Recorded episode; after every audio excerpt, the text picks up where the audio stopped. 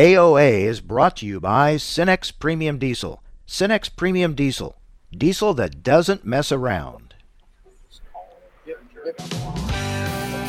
Informing America's farmers and ranchers. This is AOA, produced by the American Ag Radio Network.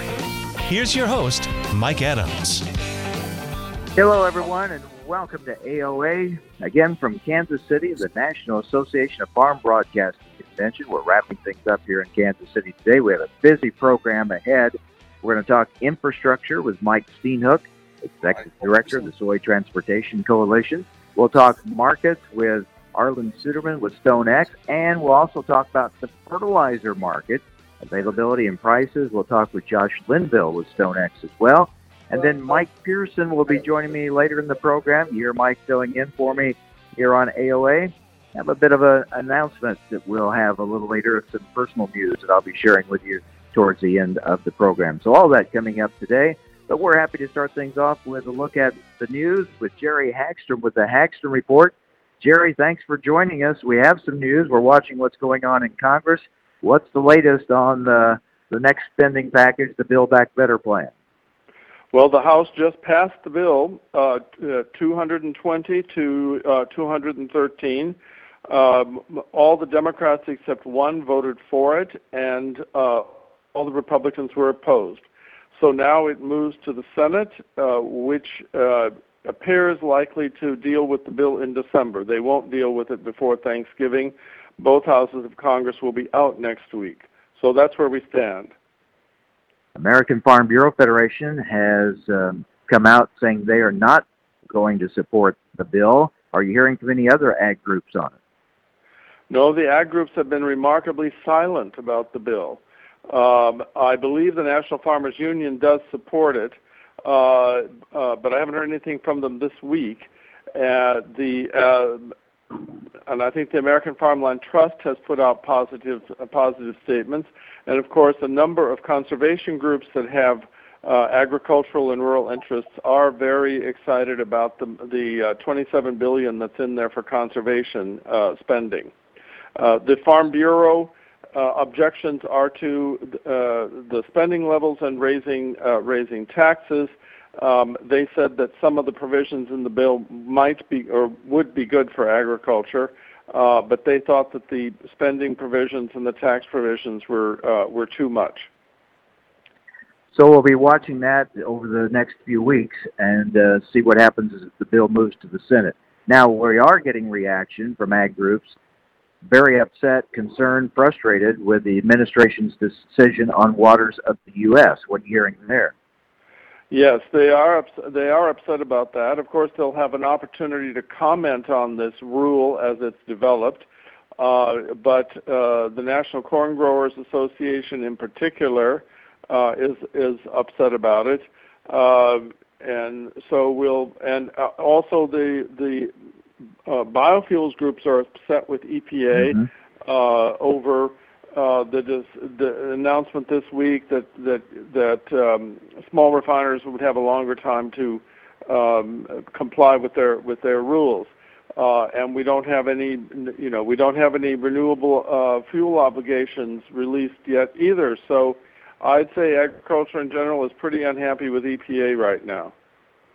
Yeah, we're going to be talking a lot about that certainly in the days to come. We heard from the Renewable Fuels Association yesterday their unhappiness with it, and and the WOTUS rule. I think this is kind of what the many in ag were concerned about when it was obvious and announced that the Biden administration was going to do something different with waters of the U.S. from what the, the Trump administration did. And uh, now there's going to be we kind of reopen that whole wound, we pulled the bandage off the wound, and then uh, here we go again. Oh, that's that's right. Of course, it is important to remember that this rule, the Trump rule, was, also uh, challenged in the courts. So it's just been a messy situation for so many, uh, just for so many years, and uh, seems likely to be. We'll have to see what they come up with in the next uh, in the next year. I hope they come up with a rule before the 2020 uh, uh, 2022 elections. We'll just have to see. Jerry, are you hearing anything? It, it seems like this administration in this first year has been very quiet on trade overall. not hearing anything about Trade Promotion Authority. Are you hearing anything on that? I'm not hearing anything about Trade Promotion Authority, except that um, I got an email or a notice today that uh, the Commerce Secretary Gina Raimondo has said that you know she and uh, the trade rep uh, Katherine Tai are traveling in Asia, and they're saying that whatever things they work out in Asia will not have to uh, be passed by Congress. So I think that means that we're unlikely to see any battle over trade promotion authority, renewal of trade promotion authority anytime soon. And of course, uh, the, the administration can't negotiate big trade deals without trade promotion authority because under the Constitution, the uh, rules on on trade treaties uh, rest with the Congress. Oh, so what's next? I mean, no, obviously the focus on the the spending bill going to the Senate, but the debt limit that has to still be addressed, right? Yes. Uh, now, Treasury Secretary Janet Yellen has now said that um, uh, in, in, terms of uh, the government's ability to pay its bills, uh, uh, she can stretch things out until December 15th. So uh, I, what I'm expecting now is that we're going to be having a lot of congressional action in uh, in December. We also have the question of whether Congress will pass the the fiscal year 2022 appropriations bills. Um, there there are negotiations going on about this, but the Republicans are talking about just passing another continuing resolution uh, which would mean that none of none of the changes to to the uh, appropriations bills uh, would would get included, um, and that CR, as we call it, it could continue into December or it could continue into sometime next year. Uh, the, uh, Congress will have to deal with all these things when they come back the week after Thanksgiving. Yeah, a lot getting pushed into December. Now that's a time when usually something can get done because they'll be wanting to get uh, home for Christmas, right? So that's that's a deadline that usually Congress will will stick to. Uh, that is true, but I have covered Congress on Christmas Eve, and I've even covered it on New Year's Eve. So, uh, you, you know, the, the New Year's Eve is actual deadline because then you, you know then things things die if they haven't been considered. Uh, but uh, uh, we'll just have to see. I'm not. I'm not making any bets on on being able to have a leisurely Christmas and New Year's. yeah, I, I, I think that's wise. Don't don't expect uh, that uh, you'll be able to just take off, or them either, for that matter. Right? Uh, they they better make some contingency plans too. It'll be interesting to see how they deal with that. They get pressure from home on those deadlines, don't they? Oh, they do, and they have their own personal pressures too. I once covered uh, on I, I once covered the Senate uh, from uh, uh, a party on on New Year's Eve that we weren't expecting. So I'm hoping to get it done earlier. All right, Jerry. Good to talk with you. We'll stay in touch. Thank you. Thank you. Jerry Hagstrom with the Hagstrom Report. Up next, Mike Steenhoek, Executive Director of the Soy Transportation Coalition, as we take a look at the infrastructure package that, that bill has been signed, now getting it implemented. We'll talk about that next on AOA. AOA is brought to you by Cenex Premium Diesel. Cenex Premium Diesel. Diesel that doesn't mess around. Ag retailers, co ops, and custom applicators have enormous productivity requirements. With thousands of acres of fertilizer to apply in a short window of time, they don't have time to make mistakes in the field. Intelligent Ag's Recon Spread Sense is the first ag technology that monitors the flow of product on floaters. The technology identifies flow issues to avoid streaks in the field that can hurt yield potential. Reduce the risk of misapplication by investing in Recon Spread Sense. Never doubt what you're putting out. Visit intelligentag.com to learn more. Why do I plant NK seeds? Because every seed's an investment, and I don't gamble on my farm. Out here, every seed's got to earn its acre. That's why I need corn and soybeans that deliver the results I expect. And it's why I always make room for elite performers from NK. Because every investment owes me a return, and success matters. Find your local NK retailer at nkseeds.com/retailer.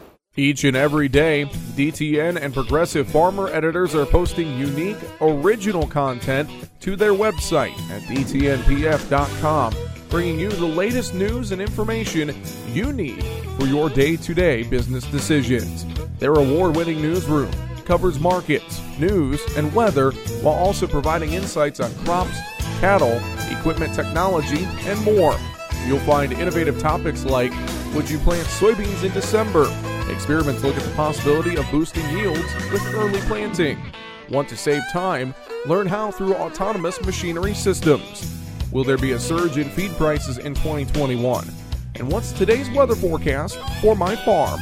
The editors of DTN and Progressive Farmer are committed to delivering the essential intelligence farmers need every day to help your farm business be more efficient and profitable. Visit DTNPF.com today. 180 over 111, and I had a stroke. When I woke up, I couldn't speak or walk. 145 over 92, and then I had a heart attack. 182 over 100, and I had a heart attack and a cardiac arrest, and then a stroke. Everything changed. It felt like my life was over.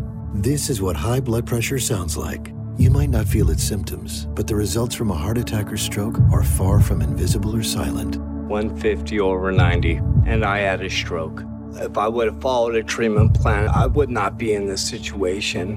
180 over 110, and I had a stroke. And I'm 33, so I never see this coming. If you've come off your treatment plan, get back on it, or talk with your doctor to create an exercise, diet, and medication plan that works for you. Go to loweryourhbp.org. Head to toe, everything's changed. Head to toe. Brought to you by the American Heart Association, American Medical Association, and the Ad Council. AOA is brought to you by Cenex Maxtron Synthetic Diesel Engine Oils. Oils that run smart. Information America's farmers and ranchers need to know on AOA. Now, back to Mike Adams. And welcome back. We're in Kansas City at the National Association of Farm Broadcasting Convention. Happy to have with us uh, Mike Steenhoek, Executive Director of the Soy Transportation Coalition. I mentioned this the other day. Um, a lot of the guests we have on throughout the course of the year on phone. When we come to Kansas City for the NAFB convention, we get to have them on in person, see them face to face. So that's good to see you, Mike. Thanks for joining us. All right. So the infrastructure bill is passed and signed. Now, I think is the really big step implementing the bill. And you and I have talked about this before. Um, there's a lot of steps to go through now before we actually see things happening on the ground so many of us in agriculture have a lot of scar tissue on this because we've gone through this litany before where there's funding intentions that don't result in funding outcomes, and, and the federal government's quite good at that. I'm actually hopeful that there will be some tangible work that will be completed as a result of this legislation because there's actually funding attached to it. And I, I do think once the once the say for the inland waterway system, once the Army Corps of Engineers, they come up with their list of projects that will receive funding, and they're they're due to do that shortly after the first of the year. Um, they, they have 60 days once the president has signed the legislation into law. And once we see that list, work will commence on some of these projects. So I think we will be able to go to some of these key lock and dam sites and actually see meaningful work being done with roads and bridges. Uh, a lot of that is is already kind of an existing arrangement with state departments of transportation where the DOT does the work and the federal government reimburses it. All these state DOTs are pretty confident that they're going to receive some additional funding to really execute these lingering projects. So we're hopeful that we'll see some meaningful work done in the course of 2022. So there are a lot of layers to this, um, and you you touched on something I was wondering about. Do you, and maybe this is a mixture of the two. Is it in some cases you've already got a system in place and it's just a matter of infusing more money into that system. But in other cases you have to create a whole new system to actually get something done. Yeah and, and for most of road and bridge through the existing arrangement and and you know usually when you see a, a, road work being done even if it's on an interstate it's the state department of transportation that's actually doing the work interfacing with the contractors and whatnot or seeing a bridge replaced. In many cases, that's reimbursed by the federal government. And, and so the, the current law that's now been signed, it will really just amplify that whole process. But you're right, there are a number of other specific provisions where they're going to have to create a new protocol, a new kind of mini bureaucracy to really administer some of these some of these objectives. So it's going to be a mix of the two, but primarily it's going to be through the existing protocol. But you are optimistic that we will start seeing some actual physical work done in 2022 from this. You know, and, and you know, the Corps of Engineers, um, you know, with, with these lock and dam projects, so many of these have been studied, they've been authorized. Yeah, the, the breakdown has been actual execution. And so the fact that you've got funding now uh, that's been allocated for these purposes, and then once the Corps of Engineers actually lists what's called their work plan, which is kind of it just stipulates what are the priority projects that will receive funding. They project that, that you could see work actually commence within a six month period of time. So, but I, I'll just give them some extra extra time in addition to that. I, you know, I think well into say fall of 2022, we can see some meaningful work done. Do we have any idea? And I think last time we talked, I asked you what would be the priorities, say on the rivers, uh, the inland waterway system. Do we know what the priorities will be? Like what lock and dam they would go to first? Yeah, there, there's a, a, capital development strategy that the, Corps of Engineers has, has helped with. It, it these priority projects. It looks like they're going to adhere to that. Um, and so some of them are specific to the upper Mississippi River, which have been lingering for years, waiting for funding, and that and so we're, we're hopeful that that will occur. But what what agriculture truly needs to do, and, and we are doing in other industries that are affected by this, is this is the time to really assert ourselves and to make sure that those specific projects get listed on that work plan. So this is the time to make sure that we have all oars in the water, that we're really making sure that it's good. It's a good thing to have funding, but you have to make sure it gets directed to the appropriate projects. So uh, we're really going to be actively engaged uh, throughout the balance of this year to make to make that case. We're talking with Mike Steenhoek, Executive Director of the Soy Transportation Coalition. On the broadband part of it, is that going to be something you think that would need a whole new system, or do you infuse money into what we have? Obviously, you got places that don't have broadband, so you're going to have to you know do something build there's got to be new construction and things like that right and that's going to be that's going to be real um, i think different from state to state because some states you know you're going to you've got more of a, a, a, an electric utility that has more command and market dominance over one particular state and then other states you have more of a, preeminence of rural electric cooperatives it's really going to you know, it's great that we've got that funding because it's clearly needed to have rural broadband. Um, but then working within the existing mechanism, that's going to be it's the execution side that's going to be interesting to follow. But you know, ultimately, we're, we're pleased to see that funding. But um, you know, as we know with government programs, you know, that journey can often involve a number of obstacles and hiccups on the way. On bridges, do you see it more repairing current bridges or building new bridges or a combination? I, I think it's going to be a combination. You know, the, the legislation you know, stipulates you know, re- replacing you know, 10,000 bridges, many of which are in rural America, and that's clearly needed. So, you know, we see that there will be some some progress made on that. But you know, clearly one of the things that we have to condition ourselves is there will never be enough money from the federal government, from the state government, from local government to achieve all of our transportation objectives. So that means that we should also be looking for ways to address this problem from the cost side, not just from the revenue side. And know, that's one of the things that we promote is you can replace some of these bridges for a fraction of the cost without compromising safety if you are open to new and innovative approaches of doing so. Well, that's a good point because it's almost you have to be careful that you know, oh, we finally got the infrastructure bill passed, and then kind of let down, thinking, well, that'll solve all these problems we've been wor- talking about for years. But as you point out, there's not enough to fix everything, right? So yeah. don't get your hopes up too high on that. You know, when you think a, a typical rural bridge can easily cost five hundred thousand dollars, eight hundred thousand dollars. I don't know of a lot of rural counties that just have that sitting in a piggy bank. And and so this this initiative that we've been working on to call attention to some of these concepts that can replace a bridge for $100,000, $200,000 without compromising safety.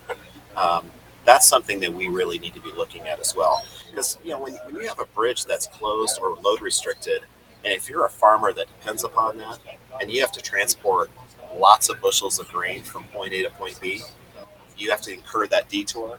That's very costly for that farmer. And so um, that's something that we really need to be focused on. I mean, I just have this image in my mind where you got all these people saying, "Fix mine, fix mine, fix mine first. and and who gets that first? Uh, that's the process that I think it'll be interesting to see how this plays out. it, it is, and you know, the, the lazy way of looking at it is let's prioritize based on the number of vehicles that go over a stretch of road. But as we know in rural America, if you have just a, a, number of semis, each one transporting 900 bushels of soybeans, you may not have the number of vehicles going over that stretch of road. But think about the economic vitality that's unleashed by that farmer delivering that load of mm-hmm. soybeans and, and the ripple effect of that. So you have to make sure you're looking at, yes, the number of vehicles using a stretch of road, but what's the economic consequence also of moving that freight? So it becomes the criteria that you use to make those determinations that becomes so critical in this. What about rail? What do you see happening there?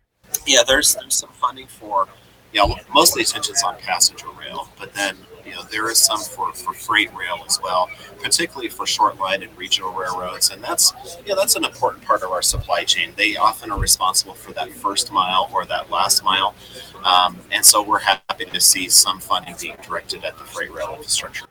Before I let you go, any progress report, any update on those those West Coast port problems, or any is the backlog easing any at all? it's still certainly pronounced. Uh, you know, I saw some data earlier this morning that we may be off the peak of it, but uh, you know, obviously that remains to be seen. But this is something that's going to linger for a while for us. All right, good to see you. Thanks. Mike. Steenhoek, Executive Director of the Soy Transportation Coalition. Up next, we're going to talk markets with Arlan Suderman with StoneX and Josh Linville with us as well as we're going to talk fertilizer markets and that's coming up as well. A lot of a lot of focus on that certainly as well. We are in Kansas City for the National Association of Farm Broadcasting Convention. Special thanks to on-site engineer today, Jesse Allen, who's helping us through some technical issues. So that uh, really, thanks to him, we're able to get on the air today from here in Kansas City. So, okay, up next, we're going to talk markets. Always enjoy talking with Arlan Suderman, not only about the grain markets, but uh, his thoughts on economic. AOA is brought to you by Cenex Premium Diesel. Cenex Premium Diesel, diesel that doesn't mess around. Choose the proven performance of the Roundup Ready Xtend crop system, featuring high yielding XtendFlex soybeans and the exceptional weed control of XtendiMax herbicide with VaporGrip technology. Elite genetics, triple herbicide tolerance, flexibility that delivers results, backed by 25 years of innovation. That's the Roundup Ready Xtend crop system the system of choice. XtendiMax is a restricted use pesticide. Always follow stewardship practices, all pesticide label directions, and check with your state pesticide regulatory agency for specific restrictions in your state. They say if you listen hard enough, you can hear the corn grow. It's true. When you're out in the field, you understand its challenges and what it needs to thrive. Channel Seedsmen bring insights from the field to our team of Bayer plant breeders. Their knowledge inspires our product development from your best ground to your most challenging conditions, our products are designed to perform in your fields. Visit channellistens.com to see our latest innovations. Always read and follow IRM where applicable, grain marketing and all other stewardship practices and pesticide label directions. You're listening to AOA. I'm Kirsten Rahl. Wheat futures are pulling back today. Weekly export sales data showed 399,100 metric tons of wheat was sold during the week that ended 11 11. That was in line with pre report estimates and more than double the same week last year. On the Board of Trade this morning, December corn trading a penny and three quarters of a cent lower at 571 and a fraction of a cent. The March contract down a penny and three quarters at 577 and a half cent. For soybeans, the March contract up three and a half cent at 1280 and a fraction. The November contract up three and a half cent at 1252 and a fraction of a cent. For wheat, Chicago wheat December up four and a fraction at 824. Kansas City wheat December up six cents at 833 and a half cent. Minneapolis spring wheat December down a half cent at 1016 and a fraction. The March contract down a penny and a half cent at 1018 and a half cent. In cash cattle country, it's quiet this morning following yesterday's moderate to active trade with northern dress business at $209 to $211, mostly at $210, generally $3 higher than last week's weighted average basis in Nebraska. Southern live deals were at $132 to $134, mostly at 133 to 134, a dollar to $2 higher than last week's weighted averages. Looking at live cattle futures on the Board of Trade, the December contract up 20 at 133.35, the February contract trading 15 cents higher at 137.40. In feeder cattle, the January contract trading 20 cents lower at 161.17, the March contract up 12 at 163.42. In lean hogs, the December contract up 45 at 75.55, the February contract trading 25 cents higher at 83.55. You're listening to AOA. I'm Kirsten Rawl. The Alzheimer's Association and the Ad Council present the story of Cynthia and Ed. My mother was always very active and independent, and she was familiar with her neighborhood. But one day, out of the blue, she stopped at the stop sign for much longer than usual. And uh, she didn't know whether she should go forward or, or turn or just stay at the stop sign. She wasn't even really sure where she was at. She was very concerned. It was very unsettling for her.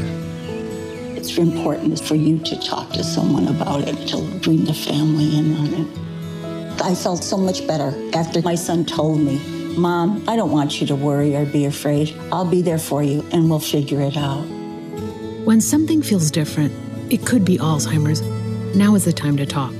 Visit alz.org slash our stories to learn more. A message from the Alzheimer's Association and the Ad Council. AOA is brought to you by Cenex Maxtron Synthetic Diesel Engine Oils. Oils that run smart. Information America's farmers and ranchers need to know on AOA. Now, back to Mike Adams. Welcome back. We're here in Kansas City at the National Association of Farm Broadcasting Convention. Happy to have with us Arlan Suderman, General uh, Commodities Economist for, or Chief Commodities Economist. Let me get his title right for StoneX. And we have with us Josh Linville, Director of Fertilizer as well for StoneX. Good to have you both here in person with us. Thank you. Great to be here, Mike. It's always a great opportunity to be at National Association of Farm Broadcasters. You are very popular on a number of uh, these outlets and the, these broadcasters uh, that you talk with a lot. And uh, I was just asking you before we went on the air, what's driving things right now? And I saw the news, uh, uh, COVID fears in other parts of the world certainly impacting markets today. Yeah, it's exactly right. COVID's kind of something we have uh, that we're living with and having to live with, and the numbers are escalating rapidly in Europe once again, and in parts of the United States. It, it uh, as I heard one uh, person uh, analyzing, breaking it down. You know, we spoke spiked the numbers in the South where it was hot this summer and everybody was inside together. Now those numbers are going down, but in the North where people are going indoors now, um, kind of like the flu season again, it's increasing the numbers, and there's still a lot of unknowns about it. And so that's creating problems. And China is doing more lockdowns and shutdowns because of COVID. And that adds to the supply chain disruptions. And just going into the weekend, there's just a lot of nervousness uh, with the dollar near 16 month highs and and the COVID numbers. It, it's kind of like uh, let's let's take some profits going into the weekend now. So, COVID still impacts things in our daily lives and and in the markets, and it looks like that's going to be the case for a while. Yeah, exactly right. And uh, most countries are trying to move toward how do we live with COVID using the treatments and stuff that we have. You look at China; they've got a zero tolerance policy. For example, here a couple weeks ago uh, was Shanghai Disney. They closed down because one person in the park tested positive and they locked everyone in until they could test 33,000 people. And then those 33,000 people had to go into quarantine get tested three or four more times, take their temperature twice a day, and report it to the health ministry every day. Uh, and that is causing people to just not do things, not go tourism places, not go to restaurants and stuff. That's decreasing demand for meat, which they're major importers of meat, decreasing the consumption of energy. They're not traveling, and it creates more port congestion. And this week we also had a case where somebody got sick with COVID there and they just received a package from the UK. So they notified the authorities. The authorities came and tested the package, and lo and behold, they said it tested positive for COVID.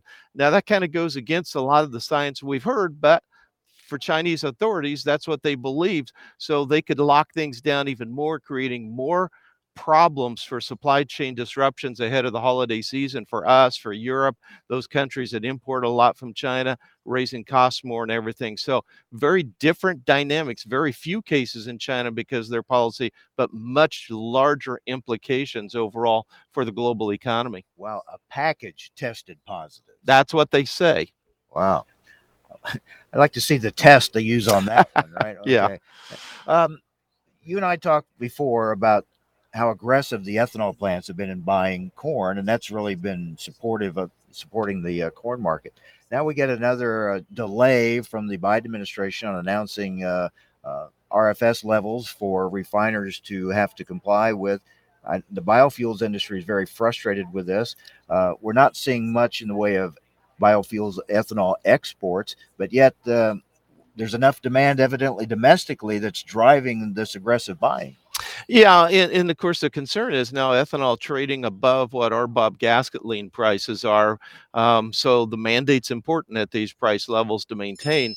Uh, but there's some real concerns that the uh, Biden administration has left the industry in a lurch once again by continually delaying these announcements, saying they don't have them ready, and kicking the can down the road and uh, failing to make a decision. And obviously everyone wants a decision that's favorable, but at the same time they just want a decision um, so that we have some certainty. And it makes it very difficult to move forward without that certainty. But fortunately, right now, that demand is good enough. We're seeing an increase in driving to pre pandemic levels.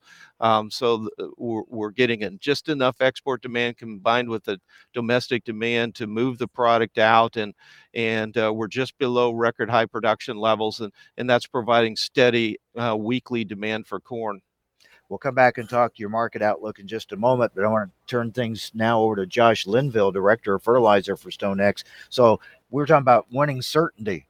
There are a lot of people winning certainty when it comes to fertilizer, right? Both in in price, but especially in availability. What can you tell us? Yeah, uh, the one certain thing is that prices keep going up. Uh, that's been a situation we've been dealing with now for 12, 14 months in a row. And unfortunately, we look at a lot of the fundamentals, not only here in North America, but around the world and they're still pointing to tight supplies. They're still pointing to higher prices. Uh, some of the products that we're looking at today with pricing is actually sub world replacement values, and by sizable margins, we're talking triple digit type numbers. So we still got some work to do. Now, availability is a big, big question. A lot of people are hearing some of the horror stories from around the world, and that is worrying them, rightfully so. I don't worry about it from a North America point of view. We're a free market. We we typically get things done, and we're a premier market for the world. Uh, if you've got a choice of where to go with the vessel of fertilizer, I'll say urea, you want to go to the U.S. We pay our bills. We're a safe destination. Where I start to get nervous is places like India, places like Pakistan, places like Africa, where maybe there's a little bit of hesitancy of like, well, is there some financial issues? Will they be able to pay for this? Am I going to have any sort of kick, uh, not kickback, that's a bad term, hmm. but any sort of uh, pushback on getting paid on time?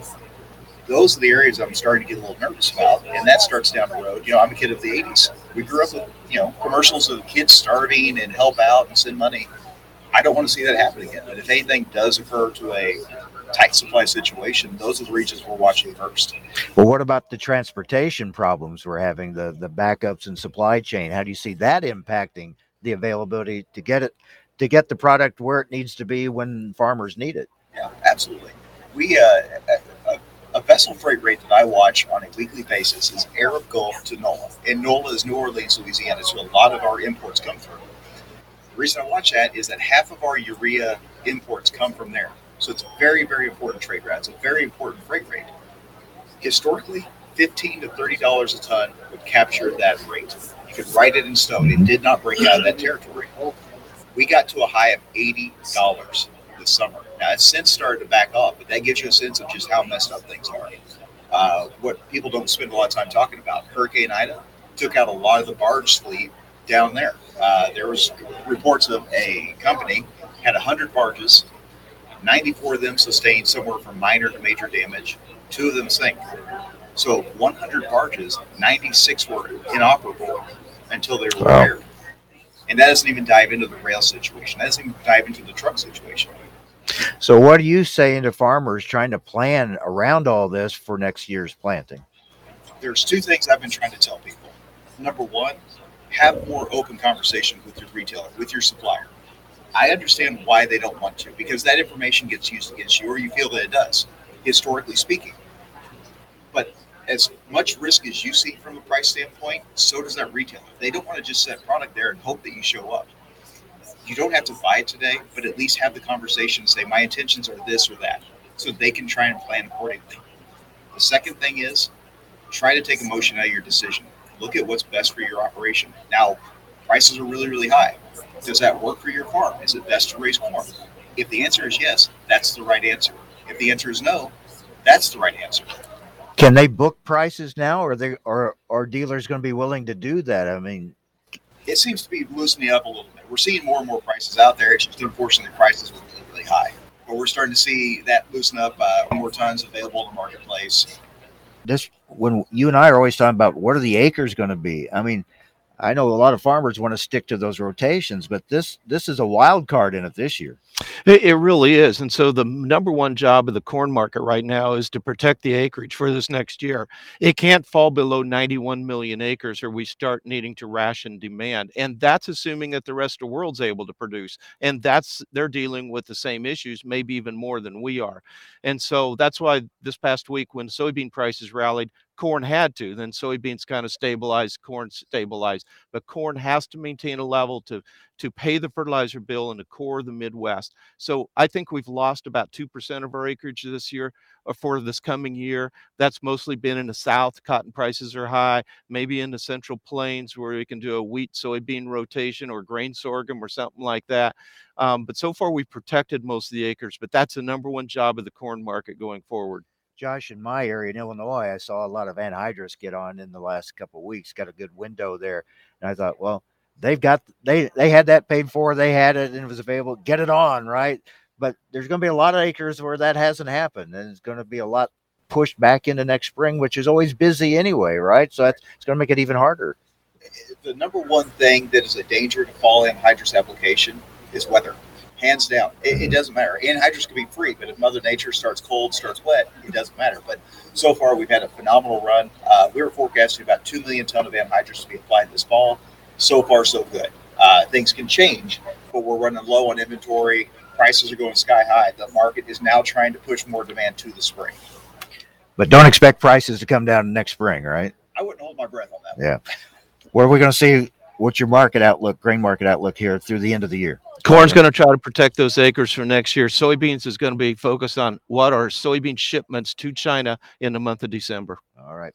Guys, thanks a lot. Always learn so much from you guys. Appreciate it. Thank you, Mike. That's Arlan Suderman and Josh Linville with StoneX. We're here in Kansas City at the National Association of Farm Broadcasting Convention. We're going to wrap things up when we come back. Have some personal news want to share with you and uh, have a guest that's going to be involved in that personal news. He's going to be joining me next. Stay with us from here in Kansas City. You're listening to AOA.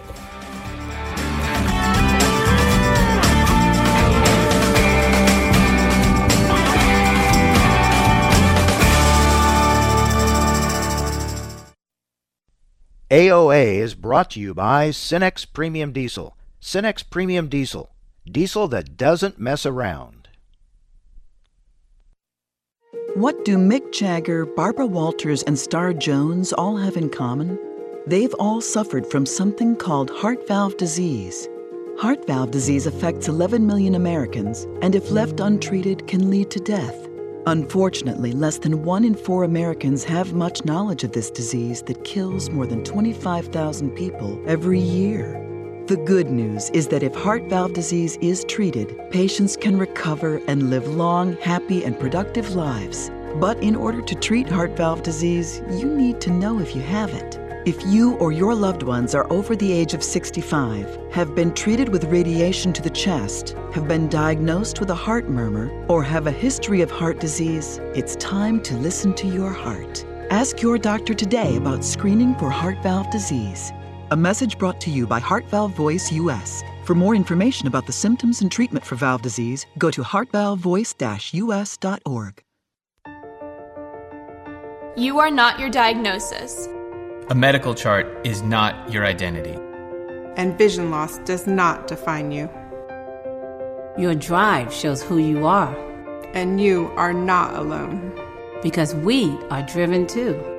To be a beacon of strength, a champion of courage, an advocate for hope. You are not alone. Because we are stronger together. We drive the research for the cures we are finding. We're fighting macular degeneration, retinitis pigmentosa, Usher syndrome, and the entire spectrum of blinding retinal diseases. We fund. We fight.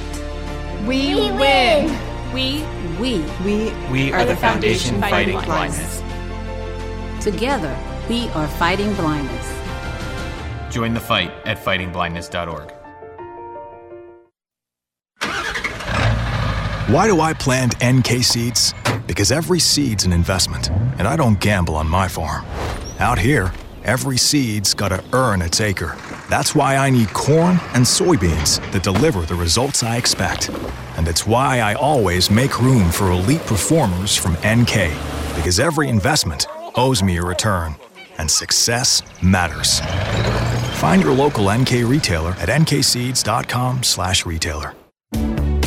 About 80% of farmers use propane to dry their grain. If you're part of that 80%, you know a dryer field with propane distributes heat and dries grain more evenly. With FS propane, you can increase harvest quality, improve productivity, and lower fuel cost. Propane from FS ensures dependable supply. FS offers services and flexible, convenient payment programs to help keep your mind on your business while they manage your propane tank and supply. For grain drying, choose FS propane. FS propane brings the heat. Choose the proven performance of the Roundup Ready Xtend crop system, featuring high yielding XtendFlex soybeans and the exceptional weed control of XtendiMax herbicide with VaporGrip technology. Elite genetics, triple herbicide tolerance, flexibility that delivers results, backed by 25 years of innovation. That's the Roundup Ready Xtend crop system, the system of choice. XtendiMax is a restricted use pesticide. Always follow stewardship practices, all pesticide label directions, and check with your state pesticide regulatory agency for specific restrictions in your state. They say if you listen hard enough, you can hear the corn grow. It's true. When you're out in the field, you understand its challenges and what it needs to thrive. Channel Seedsmen bring insights from the field to our team of Bayer plant breeders. Their knowledge inspires our product development. From your best ground to your most challenging conditions, our products are designed to perform in your fields. Visit channellistens.com to see our latest innovations. Always read and follow IRM where applicable, grain marketing and all other stewardship practices and pesticide label directions. Every Tuesday, we're sitting around the table, sponsored by CHS, where we'll be talking with folks from throughout the cooperative system. Join us as we discover what makes cooperatives unique when there are more options to do business with than ever before. We'll learn how farmers and ranchers like you benefit from a system where decisions are made by the members that own it. Tune in every Tuesday for Around the Table or visit cooperativeownership.com to learn more. As you wrap up harvest and prepare for the 2022 season, get a jump start by attending the DTN Ag Summit. This in person event will be held December 5th through the 7th in Chicago at the Fairmont Hotel. Learn from agricultural thought leaders, including Ambassador Terry Branstad and John Deere lead economist Galia Barr, and much, much more. Register before November 25th to save $100 off registration. Get your tickets today at dtn.com backslash Ag Summit. AOA is brought to you by Cenex Premium Diesel. Cenex Premium Diesel. Diesel that doesn't mess around.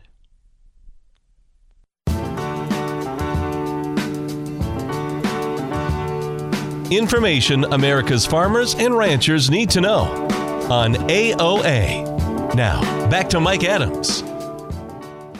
All right, back here in Kansas City at the National Association of Farm Broadcasting uh, Convention. Uh, I mentioned uh, had some personal news wanted to share with you, and this has been something that's uh, been wor- I've been working on for some time, and uh, now we're getting close. Uh, so I wanted to share it with you, but I wanted you to know this is not a, a sudden announcement or anything. This has been uh, going in my mind for some time, and uh, we've been working uh, kind of behind the scenes planning it.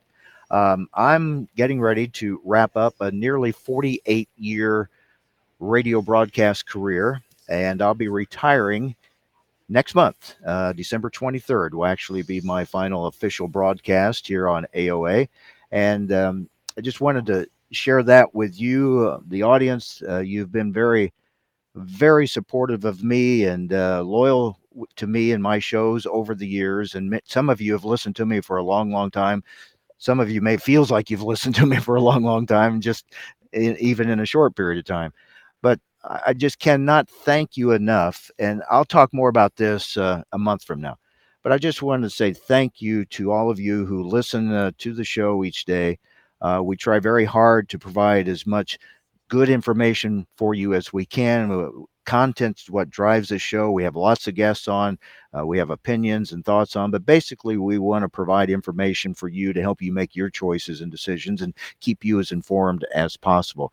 Uh, so I thank you for joining us each day. I've I say this a lot to people. It is a special privilege to be a broadcaster. I think especially a farm broadcaster, um, to have the relationship with our audience that we have, and you as the listener you decide whether or not you're going to listen to us that day. And to let us come into your home to let us to come into your vehicle to let us come into your barn or wherever it may be that i've always considered that such a privilege and an honor and i'm so appreciative that people do that and i want to thank all of you for your great support for me and my career and uh, for the support of this show. Also want to thank uh, the affiliates that we have we're very fortunate. We are on a number of radio stations across the country, and you can have the best show in the world, but if nobody carries it, nobody hears it. So uh, appreciate the the radio stations. We're also on uh, uh, Sirius XM, and we appreciate that. And many of you hear us on the podcast as well. So that's the world we're in now with lots of different platforms and different ways to get information out. But there were affiliates that a little over three years ago when we started the show from scratch, and that's been fun and exciting. And I'll talk more about that uh, next month. Uh, but there were affiliate radio stations that when I called them and said, Would you take my new show, which they'd never heard yet, had never been done yet, they said, Yes, we will. And they, and I so appreciate that. Uh, they took uh, the leap of faith with me at that time, and I appreciate that. And we've added more since then, and uh, I cannot tell you how much that means to me. Um, I'll have a lot more thoughts uh, coming up in December as the uh, final countdown comes uh, when I sign off. But you have been hearing for the last several weeks the voice of Mike Pearson who has been filling in for me. Not only was he filling in for me so I could get a day off here every now and then or go on vacation, but it was also so Mike could kind of get used to uh, what we do here on AOA with the, the thought in mind that he would uh, take this spot when I am done here and retire at the end of the year. And Mike joins us now. Mike Pearson. Thank you, Mike, uh, for joining us. And I'm ready to hand it off to you. You're going to be the next uh, host of AOA. Thank you very much for joining us and good luck. Hey, thank you so much, Mike. It's it's a real honor to get to stand here, or sit here with you, and and take this show that's been three years of providing really high quality information, high quality content to listeners across the country and to get a chance to, to carry it forward. And you know, I think what you've mentioned, the the AOA philosophy of getting folks the information they need to make decisions, it's something I've admired about the way you do business and it's something I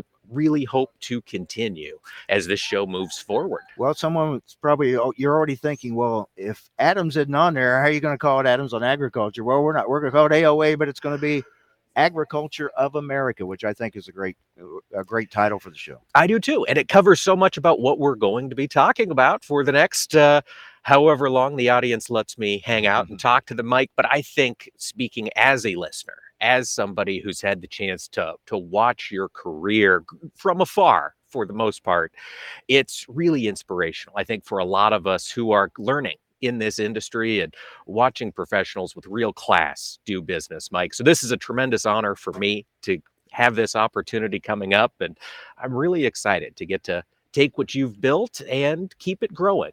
Well, that's that was the idea to, to get a good foundation and, and we we with our affiliates and our listeners i think we have that to, to give to you and I, I look forward to seeing how you build it and make it even better. Uh, so people that aren't familiar with you they may see you on tv with max armstrong on this week in agribusiness but tell them a little bit about yourself. You're a, an iowa farm boy right? I sure am. Grew up in southern iowa on a hog and cattle operation. My dad was uh, very involved in media. I know we've got listeners tuning in uh, across the midwest. Mark pearson was my father longtime radio host on who longtime host host of Market to Market on public television. So I grew up watching, you know, some of the best and the best of farm broadcasting. And I've got a lot to learn, Mike, but I've got some great mentors who are teaching me and coaching me. You mentioned Max Armstrong on This Week in Agribusiness, which I will continue to host. So folks do do tune in to that every weekend.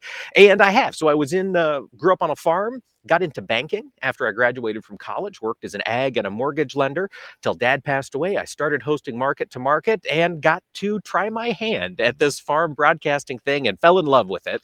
And that's what brings me to here. And you do a lot of public speaking, and uh, a lot of people have heard you do that. Well, I want to wish you the very, very best. I won't be too far away. I, if you need me from time to time, I'm glad to jump in and fill in for you. Just, I'll need you, Mike. Just don't call too often, okay, or fair. too early, okay? I, I, I'm going to work on the sleeping in thing in retirement. But Mike, I wish you the very best and look forward to working with you. And uh, I know you and the audience will have a, a great future ahead here on Agriculture of America AOA. Thanks a lot. Thank you so much, Mike. Right. wish you the best in retirement. Thanks a lot. Mike Pearson, who will be the new host of this show starting right after December 23rd. December 23rd is my last official day, so we've got we got more time to reminisce and talk and uh, and share some more thoughts and and feelings on this. But again, thank you all for making this show such a success and making my career so such a success as well. I, I thank you all very much. Thanks again to Jesse Allen for helping us out here on the site. Have a good weekend, everyone. This is AOA. Is brought to you by Cenex Premium Diesel. Cenex Premium Diesel. Diesel that doesn't mess around. Progressive Farmer knows you need content delivered on multiple platforms, so it's available when you want it.